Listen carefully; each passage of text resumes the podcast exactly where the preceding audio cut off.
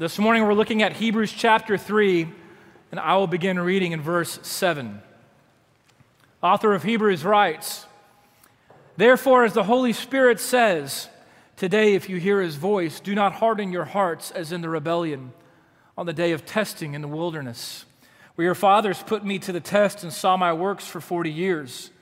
Therefore, I was provoked with that generation and said, They always go astray in their heart. They have not known my ways.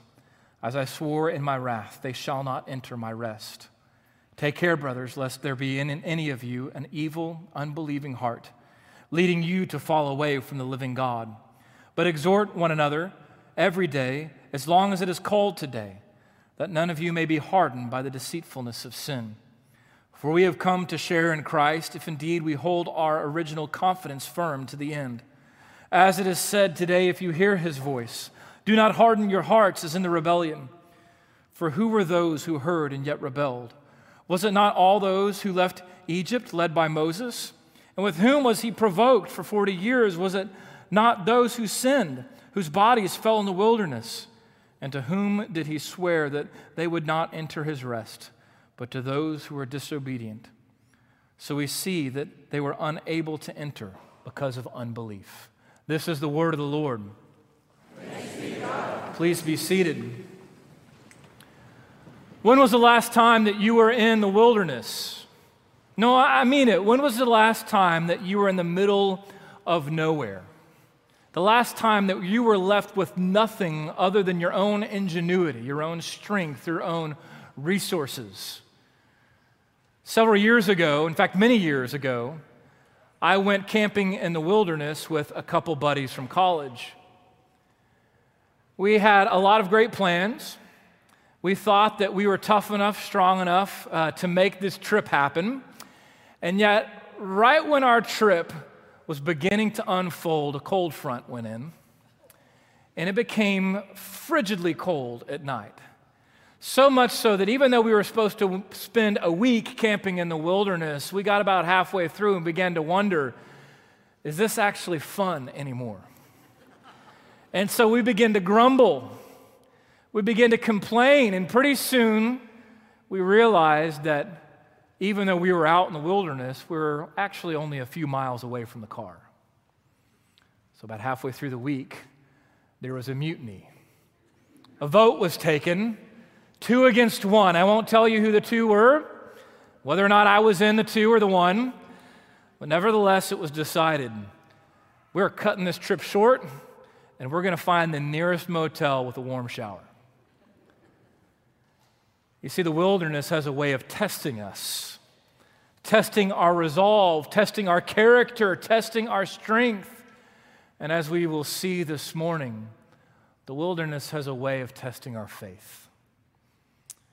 There's a lot of different images, a lot of different metaphors that the Bible uses to describe the church. There's the body of Christ the bride of Christ, the household of God. But the author of Hebrews uses a different image, it's a different metaphor. Author of Hebrews describes the church as a people in the wilderness. And this morning, he's looking back, looking back on the Old Testament people of Israel as they were wandering in the wilderness.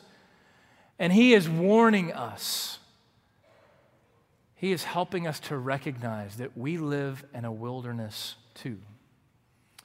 Yes, our wilderness looks different. We're not wandering for 40 years in the midst of the desert, but you and I face deserts every single day. We, this side of heaven, are living life on a journey through the wilderness until we one day reach the promised land. Wilderness for us looks like disease sickness, cancer. The wilderness for us looks like the loss of a loved one. The wilderness for us looks like all of the pain and brokenness that we see in other people in this life that causes us to question God, where are you? Can you be trusted? The wilderness for us looks like difficulty and strife in a marriage, or the pain of a child who has gone their own way. Sometimes the wilderness for us are not bad things, but actually good things. Sometimes the wilderness for us is prosperity. Sometimes for us, the wilderness is the pursuit of happiness. Yes, the wilderness has changed over the centuries for the people of God, but one thing has remained the same. The wilderness is that place where the authenticity of our faith is tested and unbelief is exposed. And this morning, the author of Hebrews wants to give us a vision of what real, authentic faith looks like in the midst of the wilderness. The first way I want us to see this this morning is this that authentic faith, real faith, genuine faith, a faith that is tested, that kind of faith is obedient. This passage is really split between two sections, two parts. If you look in your bulletin or in your Bible, Hebrews chapter 3, 7 through 11, that's a direct quote from Psalm 95. Remember, this was written by a preacher. The book of Hebrews is really a sermon delivered to a very small house church that found themselves in the midst of the wilderness, not literally, but figuratively. They were being pressed from every side, they were being persecuted. And they too were beginning to question their faith. It was being tested. And so the author of Hebrews is preaching. You could think of verses 7 through 11 like the reading of the word. And then he begins the sermon application in verse 12. That's where I want to focus this morning. He says, Take care, brothers, lest there be in any of you an evil, unbelieving heart, leading you to fall away from the living God. Again, in verse 19, he says, See, it was they who were unable to enter because of unbelief. Twice he uses this word, unbelief.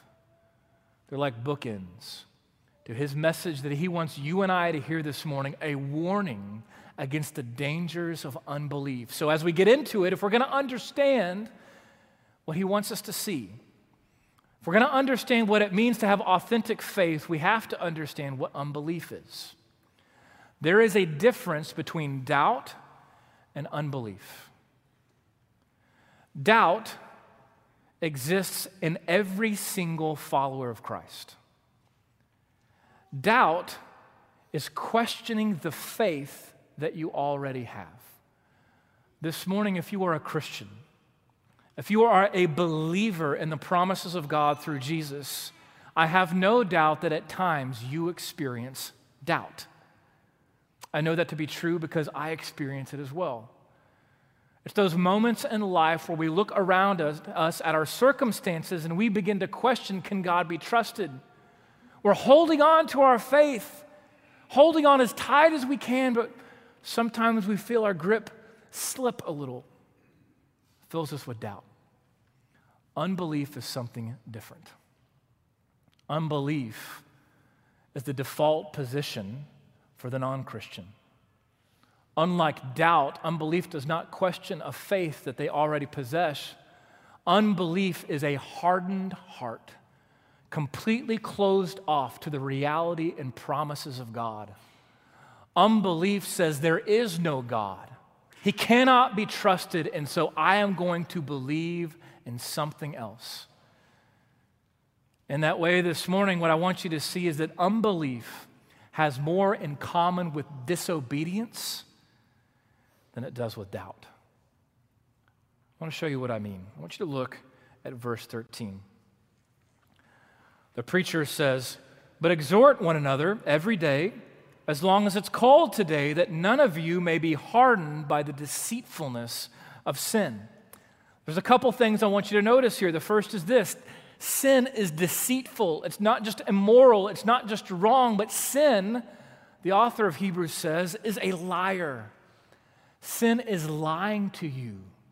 And it's asking you to believe its false promises rather than the promises of God. Sin is rooted in unbelief. Every single time that we sin, we are giving in to the temptation to believe a false promise. that this thing, whatever it is, is going to fulfill us, make us happy, ease our restlessness, rather than the promises of God. So the author of Hebrews is saying, look, sin is a liar. It's deceitful. It's asking you to believe something else. It leads to unbelief. But not only that, the deceitfulness of sin hardens the human heart. The more that we are given to unbelief, the more that we walk in sin, that we willfully disobey God and close ourselves off to Him, the more that there are calluses being put around our heart, and our hearts become hard. This is what unbelief does to us. And to help us understand what this looks like, the author of Hebrews is giving us an example from the Old Testament. It's Psalm 95. Psalm 95 was a psalm about the rebellion of Israel after the Exodus. God miraculously rescued his people from slavery. He freed them from Egypt and he led them through the desert, awaiting the promised land. As the Israelites wandered in the wilderness, they grumbled, just like you and I would. They faced harsh conditions. They were hungry and they were thirsty and they grumbled against God. They wondered, can he be trusted? And at time and time again, God graciously provided. He gave them manna so they could eat. He sent water from the rock so they could drink. He led them through the desert by a pillar and a cloud of fire. Time and time again, they grumbled, and time and time again, God met them with gracious provision until finally they made it. After 40 years, they came to a place that was right on the doorstep of the land of Canaan right on the doorstep of the promised land. And before they went into the promised land, the place that God had commanded them to go into, this great blessing that would be their provision for years to come, they decided it would be wise and good to send in spies, a scout team to go ahead of them, to go and to look at the land and come back and report. When the 12 spies returned, they said that the land is beautiful it's flowing with milk and honey, but the people who live in the land are bigger than us and they are stronger than us. And there is no possible way we will be able to overtake them. And so, there, after 40 years of wandering in the wilderness, right on the edge of the promised land, the people of God rebelled one last time. They questioned God's promise. They defied him, and then they led a rebellion to go back to Egypt, to go back to slavery. as you hear that this morning, you think, what on the world could they have been thinking? After all they had been through, they were so close. After all that they had seen God do, every miracle, every provision, how could they have wanted to go back to Egypt, back to slavery? Friends, that is what we do every single day, is it not? Every time that we sin, we are questioning the goodness and provision of God, and we're going back to Egypt. We're going back to slavery. So the author of Hebrews is saying, don't let your hearts be hardened. Don't be like the people of Israel wandering through the wilderness do not rebel against the living God, but recognize that authentic faith, true faith, is the kind of faith that trusts, the kind of faith that hopes, the kind of faith that walks in obedience. Yes, this side of heaven, we will sin and we will fail and we will fall short time and time again. But we have to recognize that while we are saved through faith alone, as Calvin said, that kind of faith, the kind of faith that saves, is never alone. That kind of faith always bears fruit. That kind of faith says, Lord, I believe. Help my unbelief. So, first, you have to know authentic faith is obedience. Second, you have to know that authentic faith, the kind of faith that we're talking about, is lasting. It holds on to the end. I want you to look at verse 14. Author of Hebrews goes on, he says, For we've come to share in Christ if indeed we hold our original confidence firm to the end. In the book of Hebrews, faith is always forward looking. Hebrews 11, verse 1 says, Now faith is the assurance of things hoped for, the conviction of things not seen. Here in Hebrews 3:14, he's describing faith as this kind of confidence that holds on until the end. So, what I want you to see this morning is faith is not just looking back on the death and resurrection of Jesus Christ, faith is looking forward to the reality that one day Jesus Christ is going to return. And when he does, he's going to make all things new. And the author of Hebrews is saying, hold on. Don't give up in the midst of the wilderness. I know it's hard. I know you feel stretched. But hold on. Christ is coming. Don't give up. Real faith, authentic faith, is the kind of faith that lasts, the kind of faith that holds on to the end. It's the kind of faith that perseveres, it endures through every trial, every struggle, every sin. The theological term for this is called perseverance of the saints. Authentic faith, real faith, perseveres. That once you have made an authentic faith in Jesus, you can never lose that faith. Once you are saved, you are always saved. Those of you who've been around the Presbyterian Church long enough have heard of the acronym TULIP. I know for some of you this morning, you just learned that we're a Presbyterian church. Welcome, we're glad you're here. TULIP stands for five different things. It's often called the five points of Calvinism. T stands for total depravity. Teaches that every single one of us this morning is a sinner desperately in need of a Savior.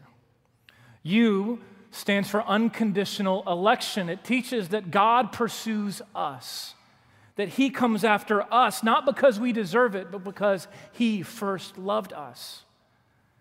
L stands for limited atonement, what I like to call effectual atonement. It means that there is not a drop of Christ's blood that was wasted. That when he died, his death was effectual, it was powerful to save his people. I stands for irresistible grace. That he comes after us and he pursues us by the powerful and irresistible work of the Holy Spirit. And P stands for perseverance of the saints. That all those who are in Christ will belong to him forever. Now, whether or not you believe in all of these, look, I recognize some of you are four point Calvinists, some of you are three point Calvinists. Some of you are seven point Calvinists. You've made your own up and you've kind of added to it. I get that. Here's what I want you to see at the heart of every single one of these is this God is the author of salvation. And out of his great, sovereign, and mighty love, he is seeking and saving the lost. So, as we talk about the perseverance of the saints, we have to recognize that we will persevere not because of us, but because of Him. It's not up to us to persevere. If it was, none of us would. We talk about our faith lasting. We have to recognize it's because it's been given as a gift. This is why R.C. Sproul said it's probably better to call it preservation of the saints that He is the one who preserves us. I don't think it's an accident. The author of Hebrews is using Psalm 95 as his example for us this morning. When he begins quoting it in verse 7, he's picking up with the second half, but our call to worship this morning looked at the first half. I want you to hear what we used in our call to worship. Psalm 95, verse 7 For he is our God, and we are the people of his pasture and the sheep of his hand. The Gospel of John, Jesus said, I am the good shepherd. The good shepherd lays down his life for the sheep. My sheep hear my voice, and I know them, and they follow me. I give them eternal life, and they will never perish, and no one will snatch them out of my hand. Why does authentic faith last? Because Jesus is the good shepherd, and he holds us in his hand, and he will never let us go. The last thing I want us to see this morning authentic faith, real faith, the kind of faith that bears fruit, the kind of faith that holds on to the end. Real faith is a work of the Holy Spirit. This morning, as you hear the warning of the author of Hebrews, this warning not to allow your hearts to be hardened, not to give in to unbelief, to have real and authentic faith. Some of you this morning, I have no doubt, are becoming very anxious over your salvation. Is because some of you have very sensitive souls. You have a fragile spirit. You have an overactive conscience. And every time that you sin, you question your salvation.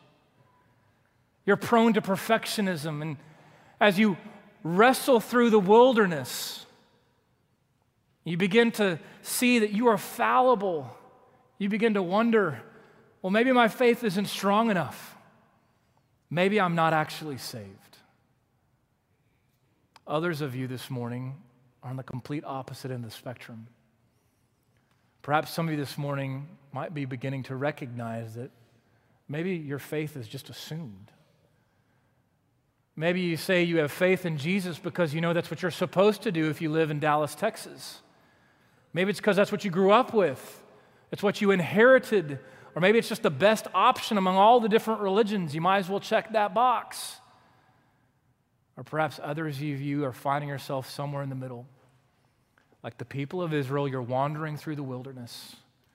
And as the storms of life come, you begin to question is this actually true? Wherever you find yourself this morning, every one of us has to ask this question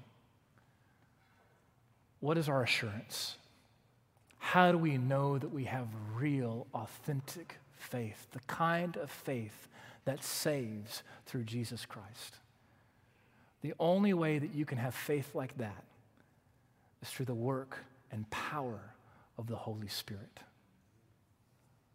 Over and over and over again in this section of Hebrews, the author is quoting Psalm 95. I want you to look at verse 7.